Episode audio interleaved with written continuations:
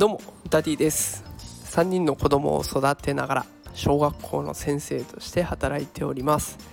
このラジオでは子育てや教育を楽にできるそんなヒントを毎日お送りしております。さあ今日のテーマはですね子供のキャリア革新。YouTuber で年間200万円。ゲーマーで半年3500万円稼ぐ人物というテーマでお送りしていきたいと思います。今日はね子供のキャリアについてのお話になっていきます。あもしかしたらこれから先ねゲームで稼ぐ時代っていうのがどんどん広まっていきそうじゃないかなっていうお話になってます、まあ、今日それをね紹介するきっかけになったものが NFT です。最近流行ってますね。NFT でこの NFT を使ったゲームで半年でね3500万円も稼いだ人がいます。でその人に関する記事はあのこの放送の概要欄にノートのリンクを貼っておきますのでそちらからぜひね読んでいただけたらと思います。この稼いだ人お名前がねアジフライさんと言います、ね、ユニークなお名前ですがこのアジフライさん3500万円というすごい大きなお金を稼ぎました。でその稼いだゲームなんですけれどもその稼いだゲームがねJobTribes というゲームになっています。でえっ、ー、とこれですねゲームの内容をざっくりまとめるとカードゲームになっています。ね、6枚のカードを組み合わせて相手と戦うっていうものになっておりまして、ま、ちょっとその辺のビジュアルとかもノートの方に貼ってありますのでよかったら見てみてください。でこのゲームを使ってお金を稼ぐっていう方法がいくつかあります。でそれを紹介していきますね。1つ目ですが大会で紹介あ優勝する大会で優勝する2つ目カードを転売するカードを転売する3つ目スカラーシップでオーナーとつながる。よくわかんない言葉が出てきましたね。これまた後でゆっくり説明していきたいと思います。ということで今日はねこの3つ紹介しますね、えー、1つ目大会で優勝する。これはですねアジフライさんが、えー、現に、えー、実際に稼いだものになるんですけれども世界大会が開かれてそこでの賞金で2500万円に相当する仮想通貨を手に入れたそうです。でこの2500万円に仮想通貨を手に入れたんですけれどもその前にもね世界大会に出るための他の大会っていうのもありまして出るためにはその他の大会でも勝っていかなきゃいけないと。でそこでも100万円の賞金手に入れてるんですね。でってことは1つの大会で2500万円だし他にも、えー、それ以外にもお金をゲットできると。でやっぱり勝つためには相手を分析するとかね多くの努力があったようではありますけれどももうそれだけでもすごい額ですよね。じゃあ次2つ目カードを転売するっていう方行ってみますね。さあこのゲームですけれどもカード6枚を組み合わせて戦うと言いましたがこのカードが NFT になってるんですね。あのイメージとしてはポケモンカードとか遊戯王のカードがデジタル化されてるようなイメージでいてください。ただそのカードたちと違うのは世界中に存在するカードの枚数が限定されているんです。ポケモンのカードだとねピカチュウのカードは世界中に何万枚ってありますけれども NFT はそうじゃないんですね。シリアルナンバーみたいなもので管理されてるんでね。こう NFT で作ったピカチュウのこのカードは世界に1枚しかない超レアなやつなんだよとかっていうことは作れちゃうんです。でえそうすると価格を設定して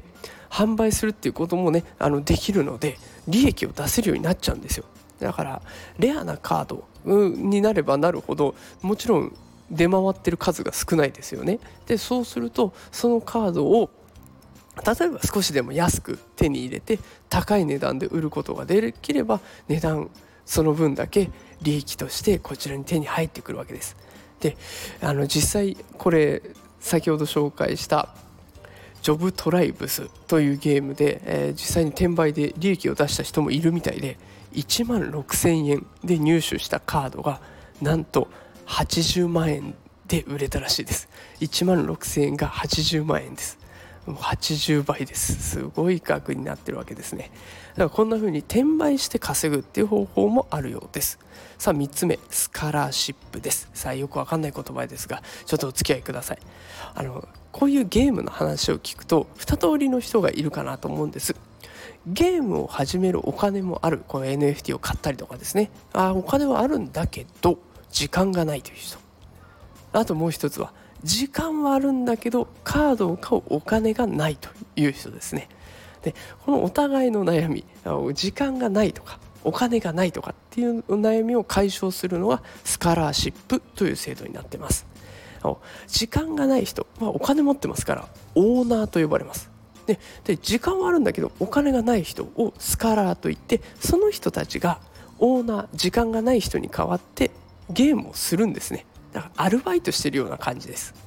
で実際にこのスカラシップの制度を使って日本の大学生とか会社員の人とかあと専業主婦の人とかがね副業としてゲームをしているっていうこともたくさんあるようです。でこれここから先はちょっと詳しい情報が分かってないんで何とも言えないんですけれどもどうやらねこのアジフライさんの情報だとカードを持っていない人でも月で3万から5万円稼いでる人がいるそうなんです。ちょっとやり方が分かんないんでこの辺はまた調べて分かり次第報告させていただきます。でこのアジフライさんですね今はこうやってゲーマーとして活躍しておられますがその前は YouTuber としても実績を上げていたそうです。月収はね200万円。これだけでも十分ですよね。ただし動画を作るっていうために1日10時間ほどの作業時間があったそうなんですよ。でその時 YouTuber 自体は1日10時間そうやって作業していたんだけれどもそれが今ではね好きなアニメを見たりとかあの任天堂スイッチで遊んだりとかって結構自由気ままな生活に今は変わっているそうです。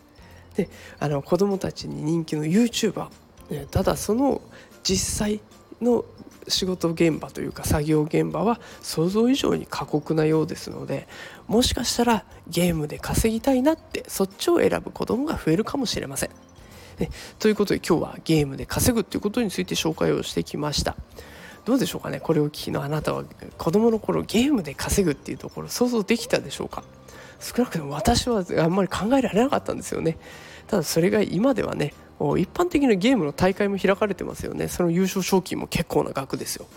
でそれだけじゃなくて NFT を使って仮想通貨を賞金とした大会まで出てきてるんです。でこの仮想通貨とか NFT ってもう今世界中で盛り上がってる、まあ、ちょっとね今冬の時代とかって言われてますけれども将来的に見たらもう絶対この流れは加速すると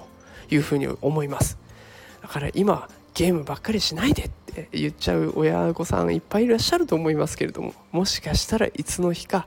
なんでゲームしてないのっていう日が来るかもしれないというお話でございました。最先端のね、えー、ゲーム事情というか新しい職業観について今日はお話になりました。さあゲームについてちょっとでもね価値観というか見方が変わってくれたら嬉しいと思っています。ということで、えー、今日はゲームで稼いだ人のお話でございました。最後まで聞いてくださってありがとうございます。それではまた明日会いましょう。それではまた明日。さようなら。